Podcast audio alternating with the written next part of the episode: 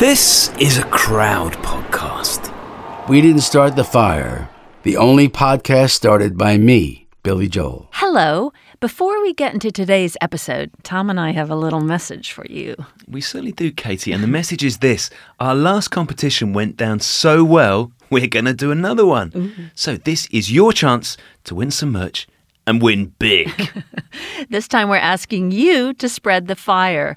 All you need to do is go to our socials, Twitter and Instagram, and make sure you're following us at Spread That Fire, and then get creative. You could upload a photo showing us why you love it or where you listen to it. You could get a facial tattoo of Katie on one cheek and me on the other. Mm, which cheek? That's what I want to know. I would suggest perhaps an interpretive dance that you film. Just be creative, because we're bribing you. I mean, there's a prize. We will pick two winners, our favorite slash the most creative or funniest fire spreader. Plus, there'll be a random winner as well because, you know, we're nice like that. Oh, we have a Katie. These two lucky people will win, get this, our entire merch bundle. Let's go through that. One of Katie's legendary damp cloth Utopia tea towels, a poster specially signed by both Katie and me, a beautiful fire bookmark crammed with fire quotes, and cartoons of our favourite fire lyrics, and a silky soft t-shirt in your size. You can see all the designs at spread that fire dot com. Just make sure that you tag at SpreadThatFire on Twitter or Insta and that you're following us. The competition is open as soon as Katie makes this klaxon noise. Kahooga! And you have got until Monday the thirteenth of June. So get those creative juices flowing. Alrighty, on with today's episode.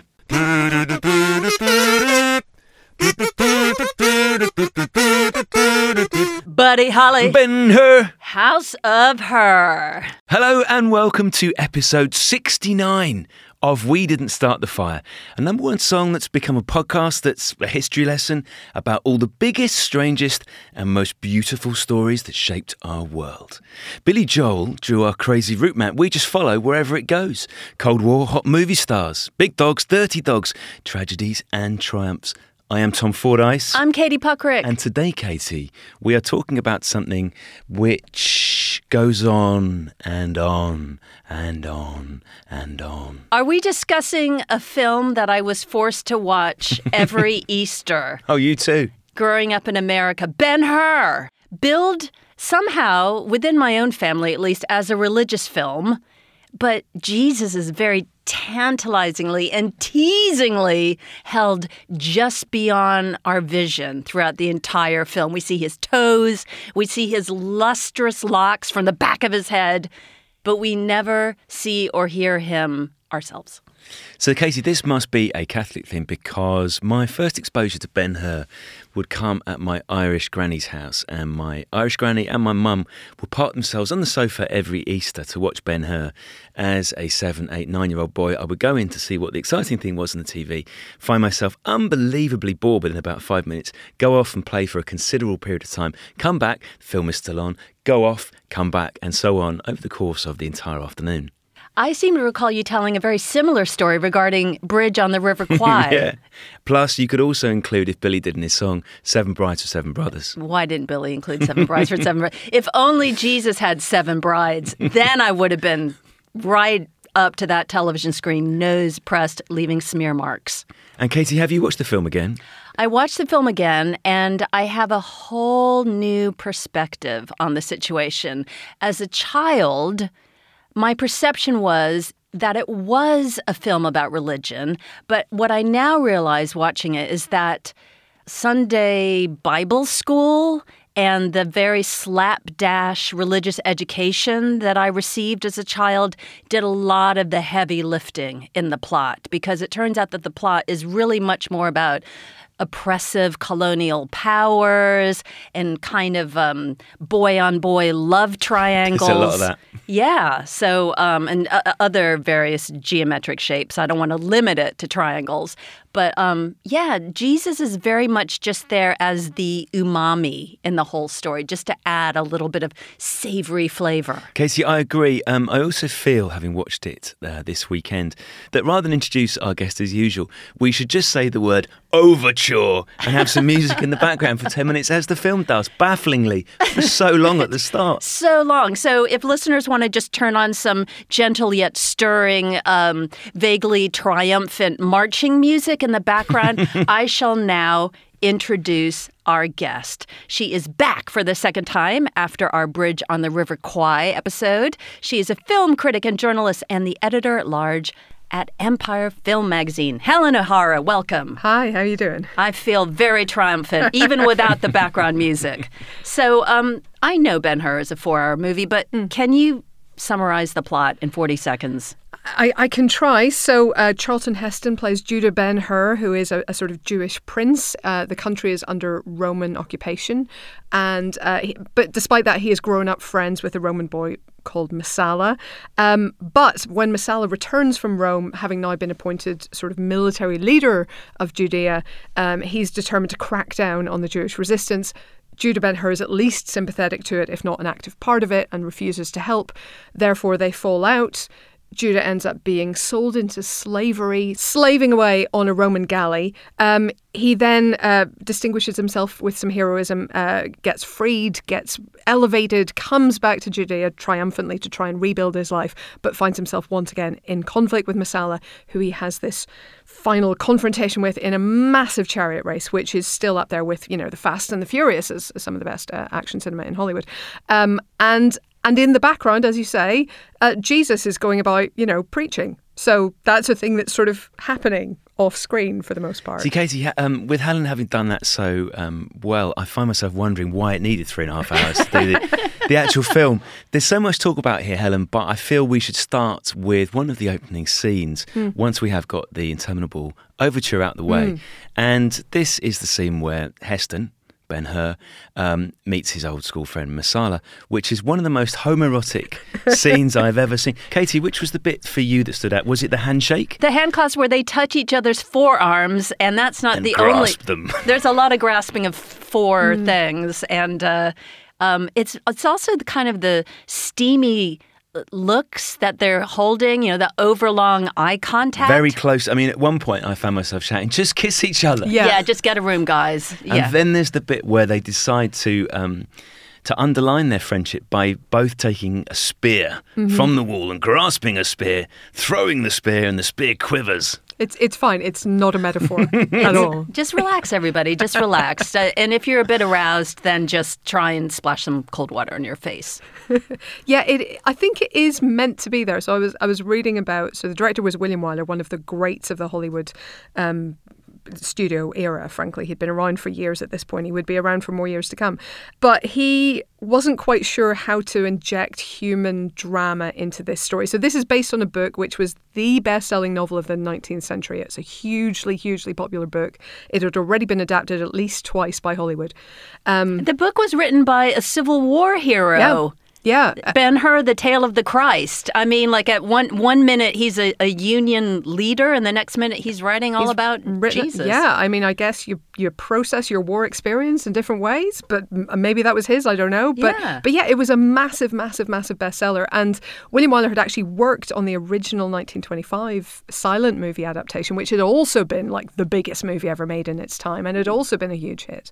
So when it came to this, though, when he first got the script, he was like, you know, this is just cardboard cutouts of characters. There's no drama here. There's no interaction. There's no real character. There's just people who do things heroically or evilly.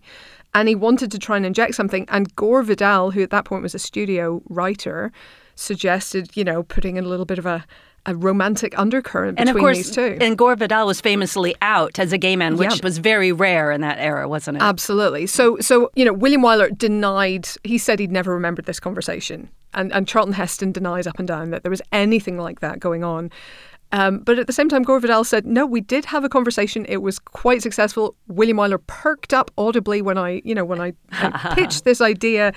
it's there on screen. I, I love like we I love this story. It. Yeah, because apparently um, he told Vidal not to mention it to Chuck. He said, Chuck will fall apart. Oh, yeah. He would have. Yeah, yeah. he would have. You know, he was a small C, large C conservative man. So, But yeah. my goodness, um, it, you know, forget the, you know, the coded gay film. This is minus the code. Messala is absolutely warm for Judah Ben-Hur's form.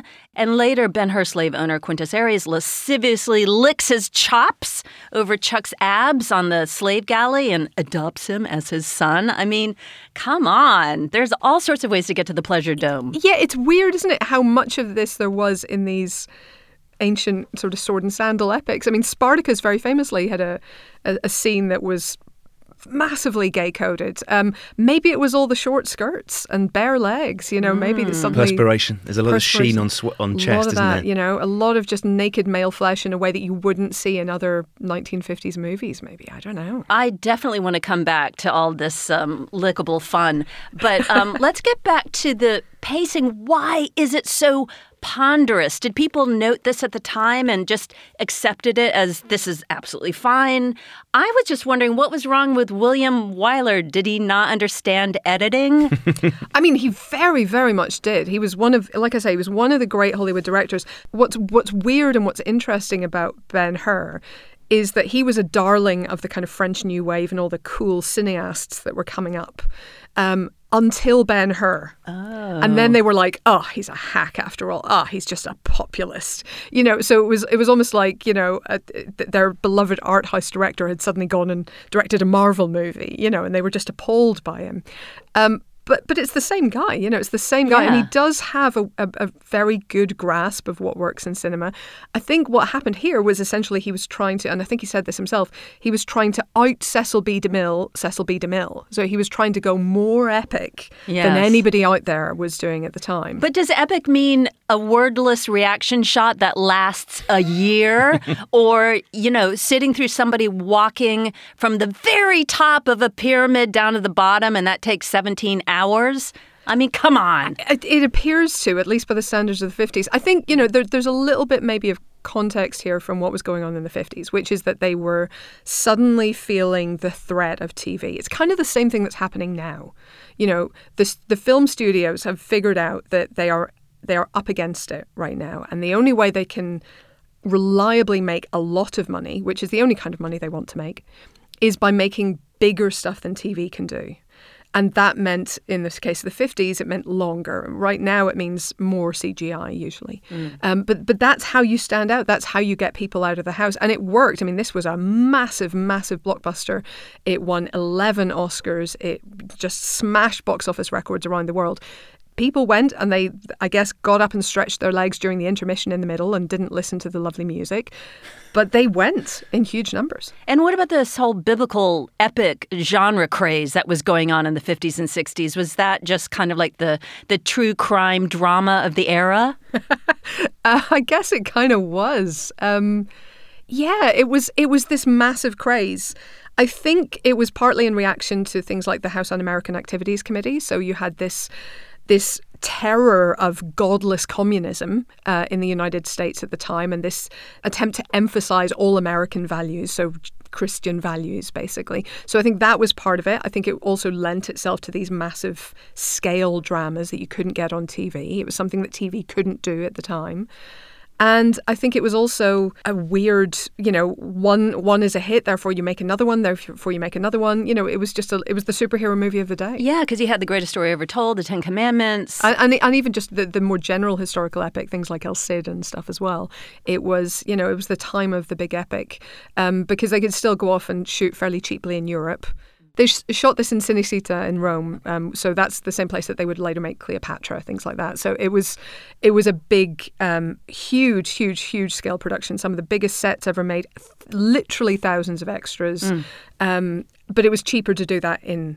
in Italy at the time, which was very depressed economically, rather than in the U S. Food's better too. Let's go, Katie, through some of the numbers involved here, because it shows how vast this this set was. So the set cost a million dollars to make.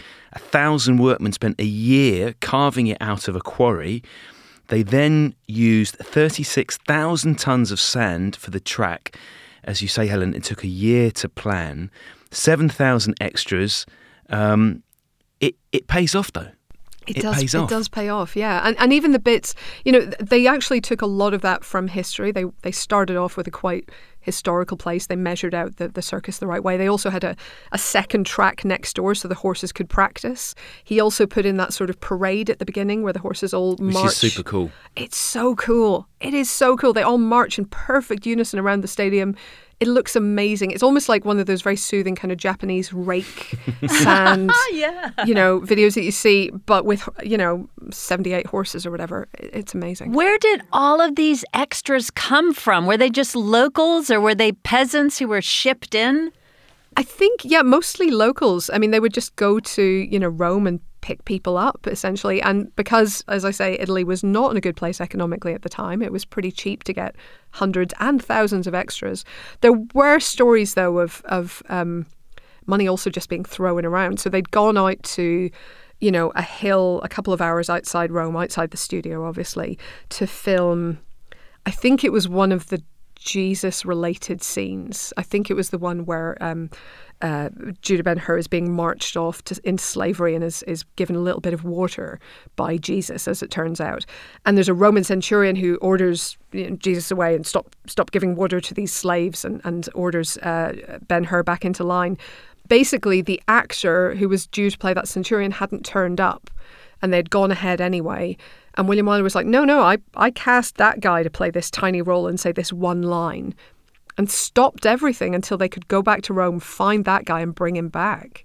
I don't know if it was really worth it. I mean, it's one line and a reaction shot. So. And the reaction is he just has to do the, a face which says, oh, my God, it's Jesus. But I don't know it's Jesus because he's not done the Jesus things yet. Exactly that. It's, it's, a, it's hilarious. So British law, apart from anything else, pr- forbade you from showing Jesus. Is what? That true? Is yeah, that what yeah. was going on? I thought they were just being coy. I did, yeah. I bit. thought they were just like, everybody has their own idea of who it is. Let's not ruin it. There is that as well. So there is yeah. a risk. Um, I, I don't know about Jewish scripture. I certainly know in, in Islam, you're not allowed to show the prophets, mm-hmm. um, and, which would include Jesus. Uh, you know, visually, you're not you're not supposed to do that as a, as a matter of law.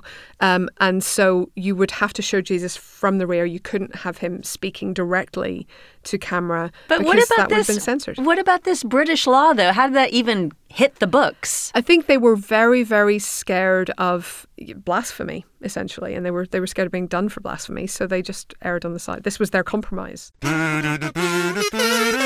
So much of it, Helen, seems to be about shock and awe. Yeah. So the amount of money that goes into it, the size of the sets, the number of extras, the number of people making costumes.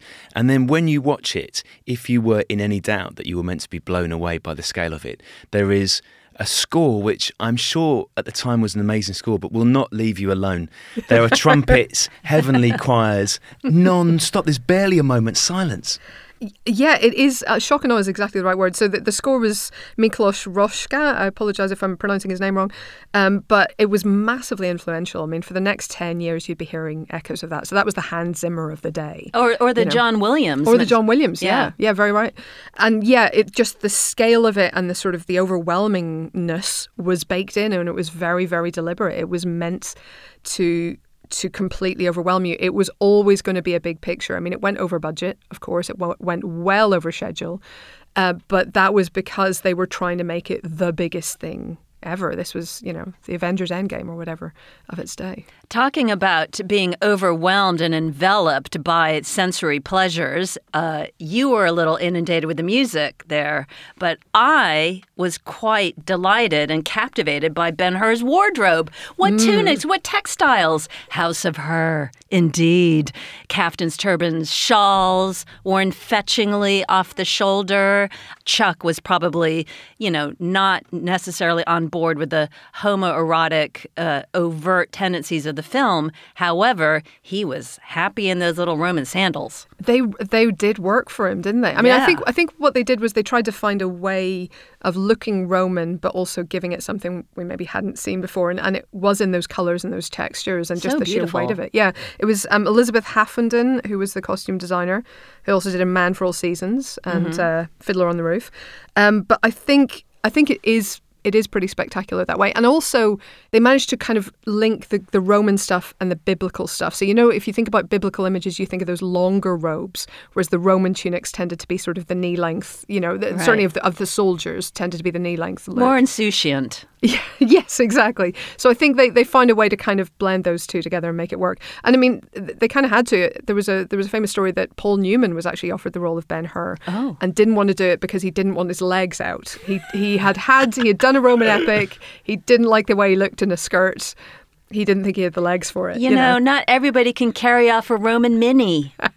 Let's talk about who else was considered for Ben-Hur. So uh, Chuck wasn't the first choice, Charlton Heston. No, well, William Wyler was famously indecisive, actually, and he wanted to keep his options open, and he actually wanted uh, Charlton Heston to play Messala. Oh, the bad guy. Yeah, he wanted him as the bad guy. And William Wyler, to his credit, did question Heston's performance. Oh, okay, a good. A lot, in the, and, and just told him, you, you you need to be better. And and Heston was like, in, in what way? Like, can you give me some direction? Yeah, and, can you please try to be less crap? Yeah, and Wyler was like, yeah, just just be better. I tell you what, if the role just called for teeth gnashing and grimacing, he's well in there. He but loves a grimace, doesn't he? he? The lo- number of times, Katie, where we just see him emoting, where he's just trying to look really troubled in the way that Joey Tribbiani does when he's doing that sums thing.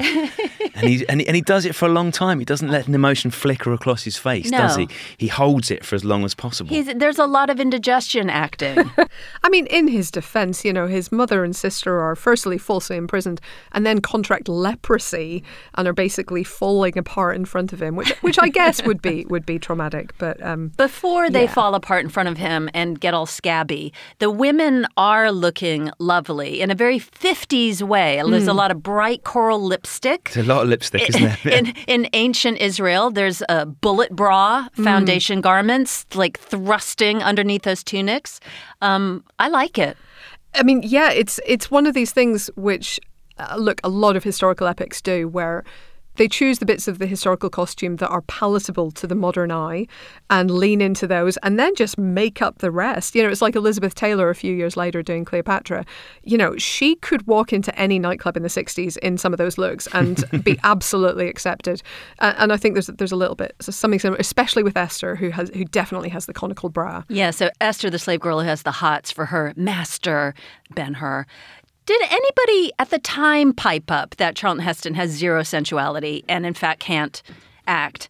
Um, because Messala is quivering with man-root palsy over Ben-Hur, and Charlton returns the favor by standing there like the world's most inexpressive tree. And then if you want to see glacial emotional responsiveness, the, the scenes with hotsy-totsy slave girl Esther are just, you know, she's offering her best voluptuous pulsations. And they're going in for a smooch, but it's like hugging a door. He's just like open, closed, strictly two-dimensional. Did anybody find this lacking, or was that just the fifties idea of hot guy? I think that was the fifties idea of hot guy. He won Best Actor. That's oh. amazing. This was one of eleven Oscars that the film won, a, a record number. It's now been tied since by, by The Lord of the Rings and I think by Avatar. Um, but but eleven Oscars still remains the high watermark of, of any film ever. The only one it didn't win was Best Screenplay, because there was, and the reason they say that it didn't win is there was a bit of controversy over who got the actual credit. So the original writer, whose work had almost been entirely rewritten by first Gore Vidal and then Christopher Fry, was the one who ended up with the credit and therefore the Oscar mm. or Oscar nomination. And um, and you know, William Wyler was pretty outspoken about the fact that he didn't write the script. So, Katie, we have piled in to Ben-Hur, but we should flag up two scenes which, having rewatched it, still stand the test of time, and are also the ones that when I watched it all those years ago uh, with my gran and my mum, the two scenes where I would definitely come in to watch it. Scene number one, galley battle. Galley battle. So the galley, ba- the galley battle, um, and I remember being fascinated uh, by this as a kid, Helen, because you've got all these Um, men chained to um, the boat, and then you've got basically the D J at the front who's setting the te- setting the tempo, and they go through the gears, don't they? They go they, through the gears. That's they, right. They have they have ordinary speed, then they have battle speed, bomb, bomb, bomb, bomb, and then they have what's the next one? Ramming is it, speed. Ramming speed. Is there attack speed first before ramming oh, speed? I'm trying to remember how yep. the gearbox works. Yeah, yeah. But the guy, the, the D J at the front, bomb, bomb, bomb, bomb, bomb, speeds up, and everyone's straining and straining. I loved ramming speed. speed. I, I, I want I want the master mix of that one. Yeah, that that is a pretty cool scene, I have to say. And and the the way they combine, you know, the miniature work of all these different ships uh, and and then the, the sort of the, you know, internal shots of, of Ben-Hur at his at his oar, uh, you know, that that looks really, really cool. Even today, it's not badly done. You know, you can tell it's miniatures, obviously, but it's it's pretty impressively put together. And that is where you see William Wyler could cut, honestly. He can, I promise. He just didn't cut enough from this film. Oh, come on. That scene went forever through all of the gear shifts from uh, ordinary speed to thrust ramming speed. The other problem, Katie, is that every time something starts happening, someone has to take off a breastplate and put on a cloak, or vice versa. There is an unbelievable amount of just going to loosen this heavy piece of metal. It's so true. There's like, you know, corsets and straps and chains and buckles. Hats. Yeah, it's very fetishy, that gear. Yeah, hats. Lots of hat. Toilet brush, uh, Roman... Uh, Mohican, punk Mohican Yeah, hats, punk yeah. Mohican. Like, cool looks. Very fetishy. It, that's really weird that you say that, because apparently one of the first questions that William Wyler asked Gore Vidal was, when a Roman sits down, what does he unbuckle? Oh. So when he, like, you know, sits down to, like, chill out, yeah, sits yeah, back, he... he's gotten home at the end of a yeah. day, what does he unbuckle? And the answer is all the things you've just mentioned.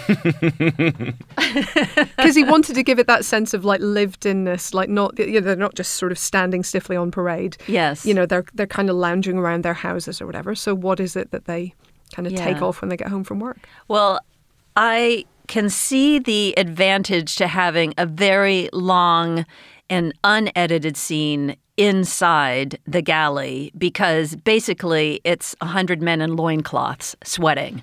And they're so, ripped as well, aren't they? Pretty gosh darn ripped. Pretty gosh darn ripped. And, uh, of course, you have Arrius there at the front sort of licking his chops. He's the commander of this mission, and he's sort of looking over the scene, and his eye alights on Ben-Hur, and he thinks, that guy's got a little bit of fire in the belly, and then goes to the trouble of making sure that Chuck is unchained, unlike the rest of the slaves, which means that he in turn can rescue Arrius when everything comes a cropper in the middle of battle.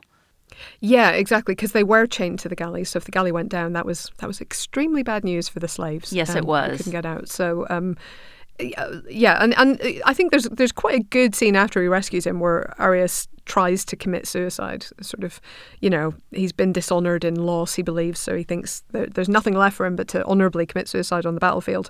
And, you know, Judah stops him. And I, I think that was quite cool. I did like his acting in that scene. Um, homoerotic again, though. I mean, homoerotic again, of course. It was all grappling yeah. with yeah, chains. Yeah, it was, yeah. And then when they when they actually do get rescued and he find out, finds out that the battle was won, even though he lost pretty much the entire fleet, um, you know, Arrius is uh, once again staring manfully at... Uh, There's at always Chuck. A lot of manful staring. Yeah. He also has that scene slightly earlier in the film where he um, Arrius is in his cabin, I suppose it is, his quarters, mm. and, and Judah Ben-Hur comes in naked except for his loincloth, and... He's sort of startled as if he's awake from a particularly erotic dream and says, what are you doing here? I was just thinking yeah. about, oh no. Is this I the mean, dream I... or the, it's reality? Oh my God. I was quite exercised by this. Uh, I was a, a bit afroth by this film, I can tell you what. It certainly gave me my marching orders towards um, being a, a gay man in the mid fifties. It seems like it would provide a lot of material for one's quiet moments. I think it probably would, but but that's the genius of it, isn't it? That it sort of, you know, caters to that demographic, also caters to your Catholic grannies. There is a lot of crossover between the connoisseurs of the meatpacking district and Catholic grannies. Who knew, Katie? Who knew? So, Helen, we have that one amazing scene in the galley, and then we have the scene. The chariot race. Wow. So watching this again, yeah. it's still incredible. It yeah. blows your mind. Yeah. And and it should do. I mean, it was, you know, it was designed to, they knew this would be the big signature piece of the movie. They shot for, I think, um, five weeks total over a month, but they trained for months before that. So both Stephen Boyd and Charlton Heston essentially learned to charioteer. I was wondering about yeah. that, because it's definitely them, and I couldn't believe it, because they're both driving these four abreast horse chariots. Yeah. I mean, it's dangerous. It is dangerous. I mean, yeah. no, they, they didn't do, obviously, all of the stunts, but they did way more of them than you think they would do. They really did. So um, Stephen did get dragged behind the chariot. They they put sort did of he? plate uh, plate metal around his torso to keep him safe. There is an absolutely spectacular shot. So... Um, Messala has maneuvered things so that Judah is on the inside of his chariot, so he's on the inside lane, and there is a wreck up ahead, and, and Judah's about to have the choice of either stopping and falling back and losing his place in the race, or speeding up across this wreck and risking disaster. And what he does is his horses jump the wrecked chariot, and then his chariot kind of goes up and, and bounces over as well, and he is thrown over the front of the chariot onto the horses, uh, the bit that holds the horses. Yes. Uh, so Bridals. They did that for real. Now, his stunt double, who was the stunt coordinator's son, was actually thrown over the front of the chariot. And initially they were like, oh, we won't be able to use this because, my God, you know, that was a terrible accident. He could have been really hurt. He wasn't. He was fine. Uh, the, the the myth about somebody being killed during the chariot race is a myth. Okay. Um, at least for the nineteen fifty-nine film.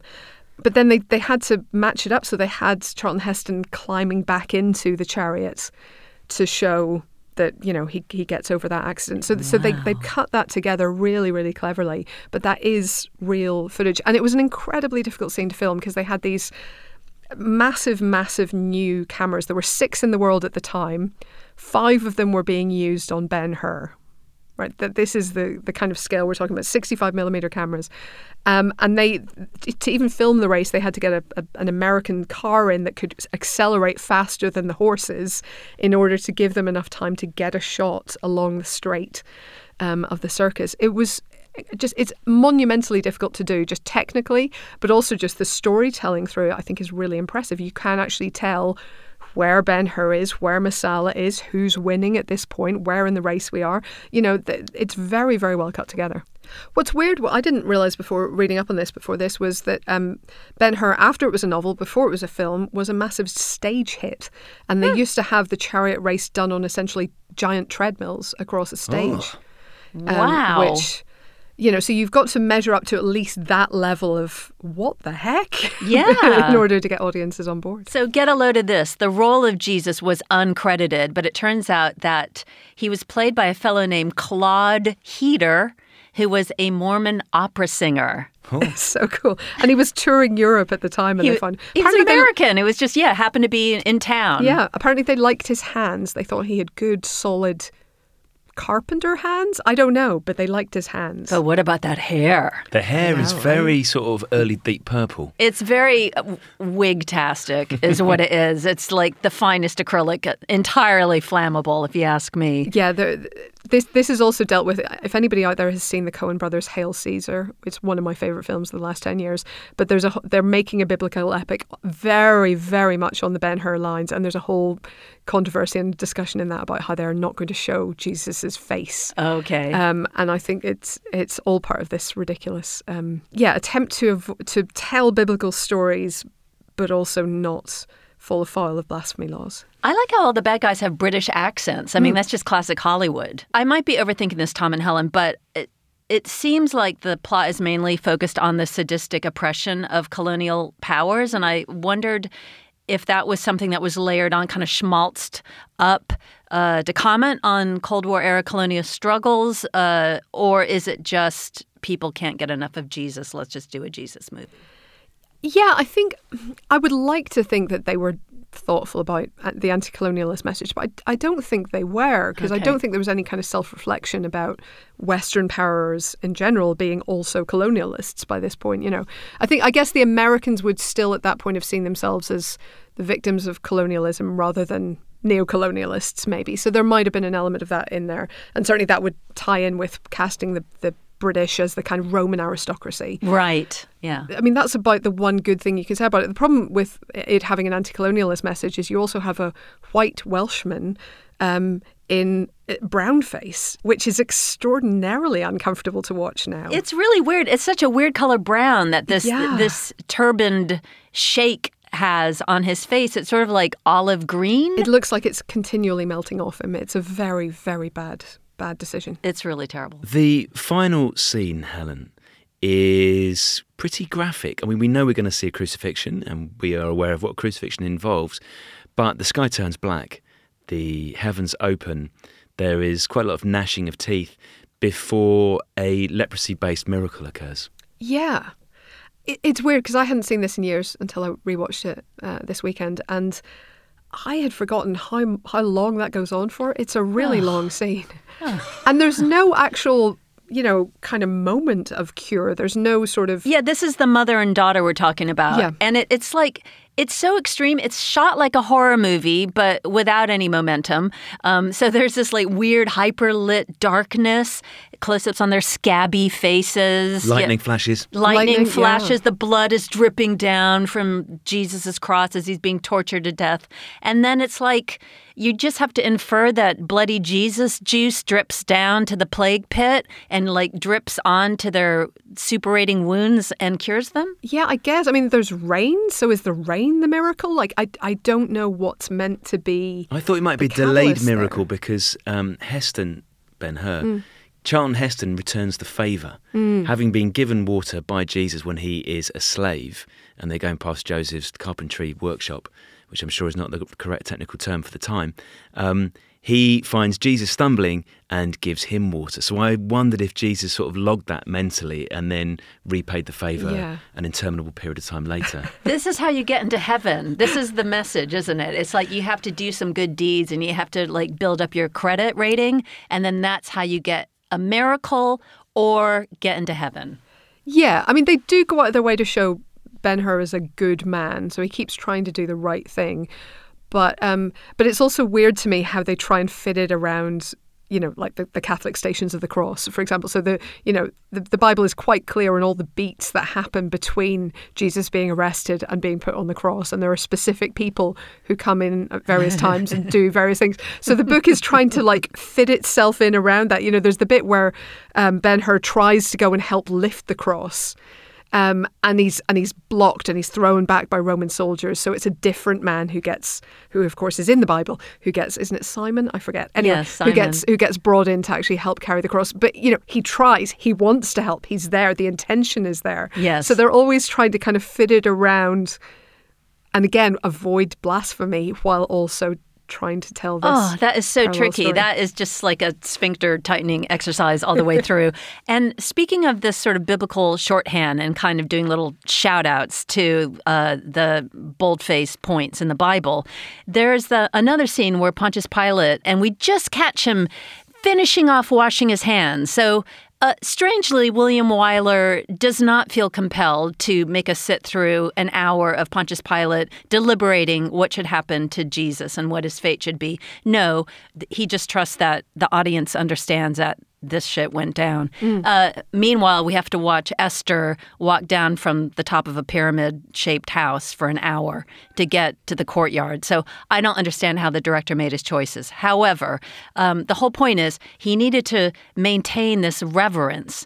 And speaking of the reverence, I read, Tom, that um, at the beginning of the film, there was a decision made that the M G M lion should not roar. Oh. Because the first thing you see in the film is little baby Jesus in a manger and three wise men following the star. So they just thought Leo the lion should not do an aggressive roar. That seems like maybe overthinking to me, given that there was like a twenty-minute overture in between. But That's sure. true. Okay. And I don't understand, if we are going to be so gosh darn reverent, then this scene at the end with... um. you know, the horror film look. Yeah, I guess you're meant to take from... I mean, look, the, the sky turning black and stuff is in the in the Bible, isn't it? But I, I think that you're meant to take from it that final miracle and the sort of just the very, very final shot. I'm focusing on the wrong hugging. thing, Helen. Everybody hugging. They're everybody hugging it hugs. out. It's fine, because everybody hugs at the end, you know.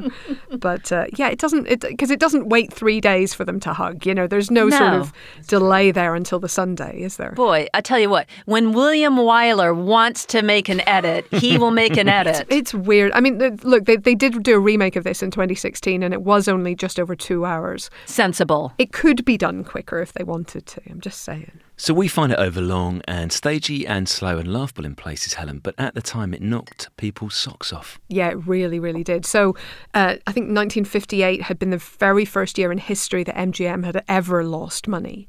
and and this put it right back in the black. This this was a massive, massive, massive, massive hit around the world, and um, everybody involved got quite rich, quite frankly. Speaking of money, the Ben-Hur merch afterward, it oh, yeah. apparently generated another twenty million dollars from uh, books, toys, candy, perfume, neckties, jewelry, gowns, chariot-shaped tricycles. Which would love one of those. I would that love one would of those. Amazing. And Ben-Hur and Ben his bathroom towels, Tom. That's my favourite. So not so reverent there, I suppose. No, I think I think I think there's a there's a limit. Look, I mean, you know, you go to like Lourdes or somewhere and you see the, the tat on offer. I think oh, certainly. I went to Jerusalem once, and uh, you could buy a crown of thorns at the wow. at the souvenir stand. Okay, that's pretty good. I mean, along I, the Stations of the Cross.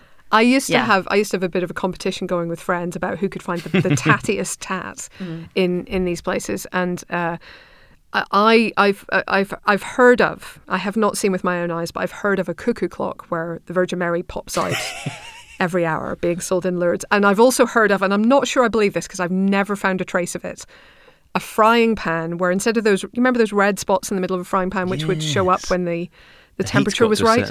Again, the, the Virgin Mary would appear instead of. The like red spot. It's like a, a miracle. miracle. She is hot, is what that means. Katie, do you feel we should be recommending Ben-Hur to listeners of We Didn't Start the Fire who maybe haven't seen it since their childhood, or do you feel that we went through that particular process so people don't have to? I think that people should watch it again because it's so weird. Like, the pacing is so weird. Um, and then the contrast with the, the two scenes that you mentioned that are so extraordinary and dynamic, which are the Roman Galleon battles and, of course, the chariot race. I think that you, those are unmissable. It's very enjoyable also just to experience the film thinking what people from nineteen fifty-nine would have been thinking as they enjoyed the bright orange lipstick on the slave girls and the conical bras.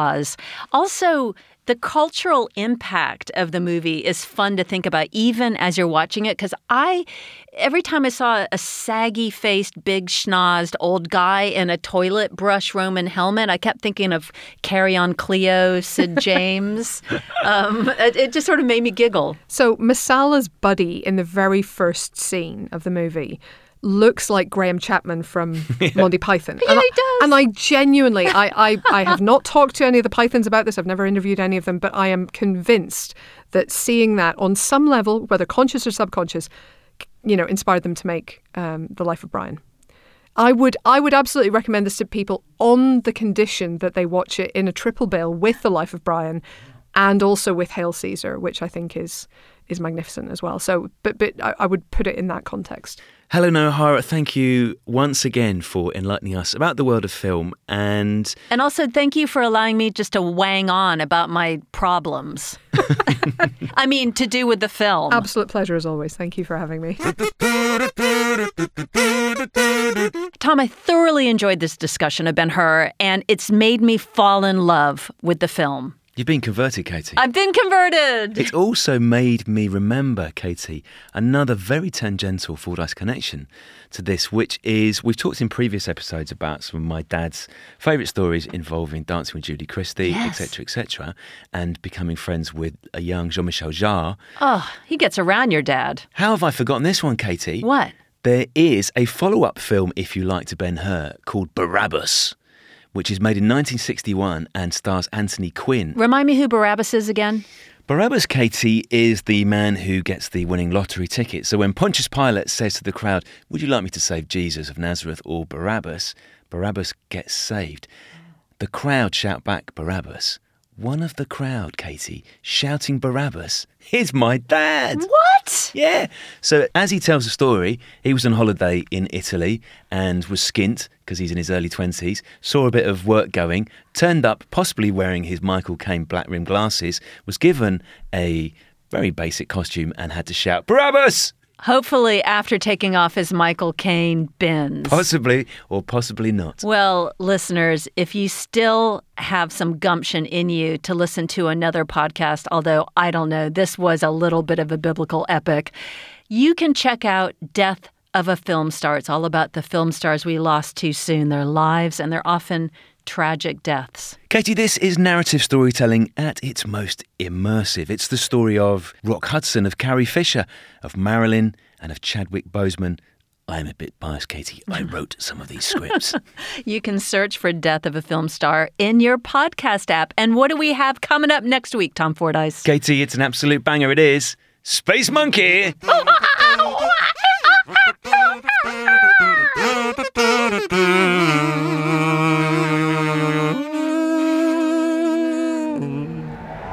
Crowd Network, a place where you belong.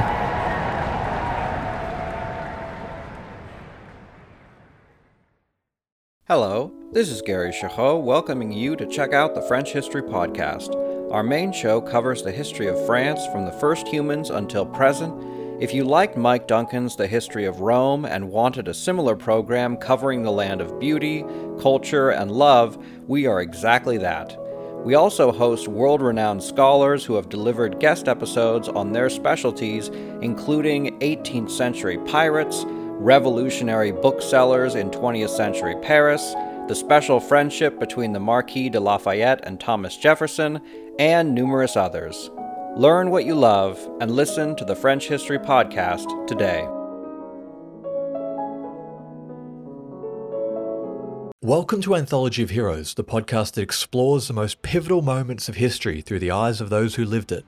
In this podcast, we don't spend our time recounting facts and dates. Instead, we follow in the footsteps of national heroes, kings, or ordinary people who lived and breathed the moments that shaped our world.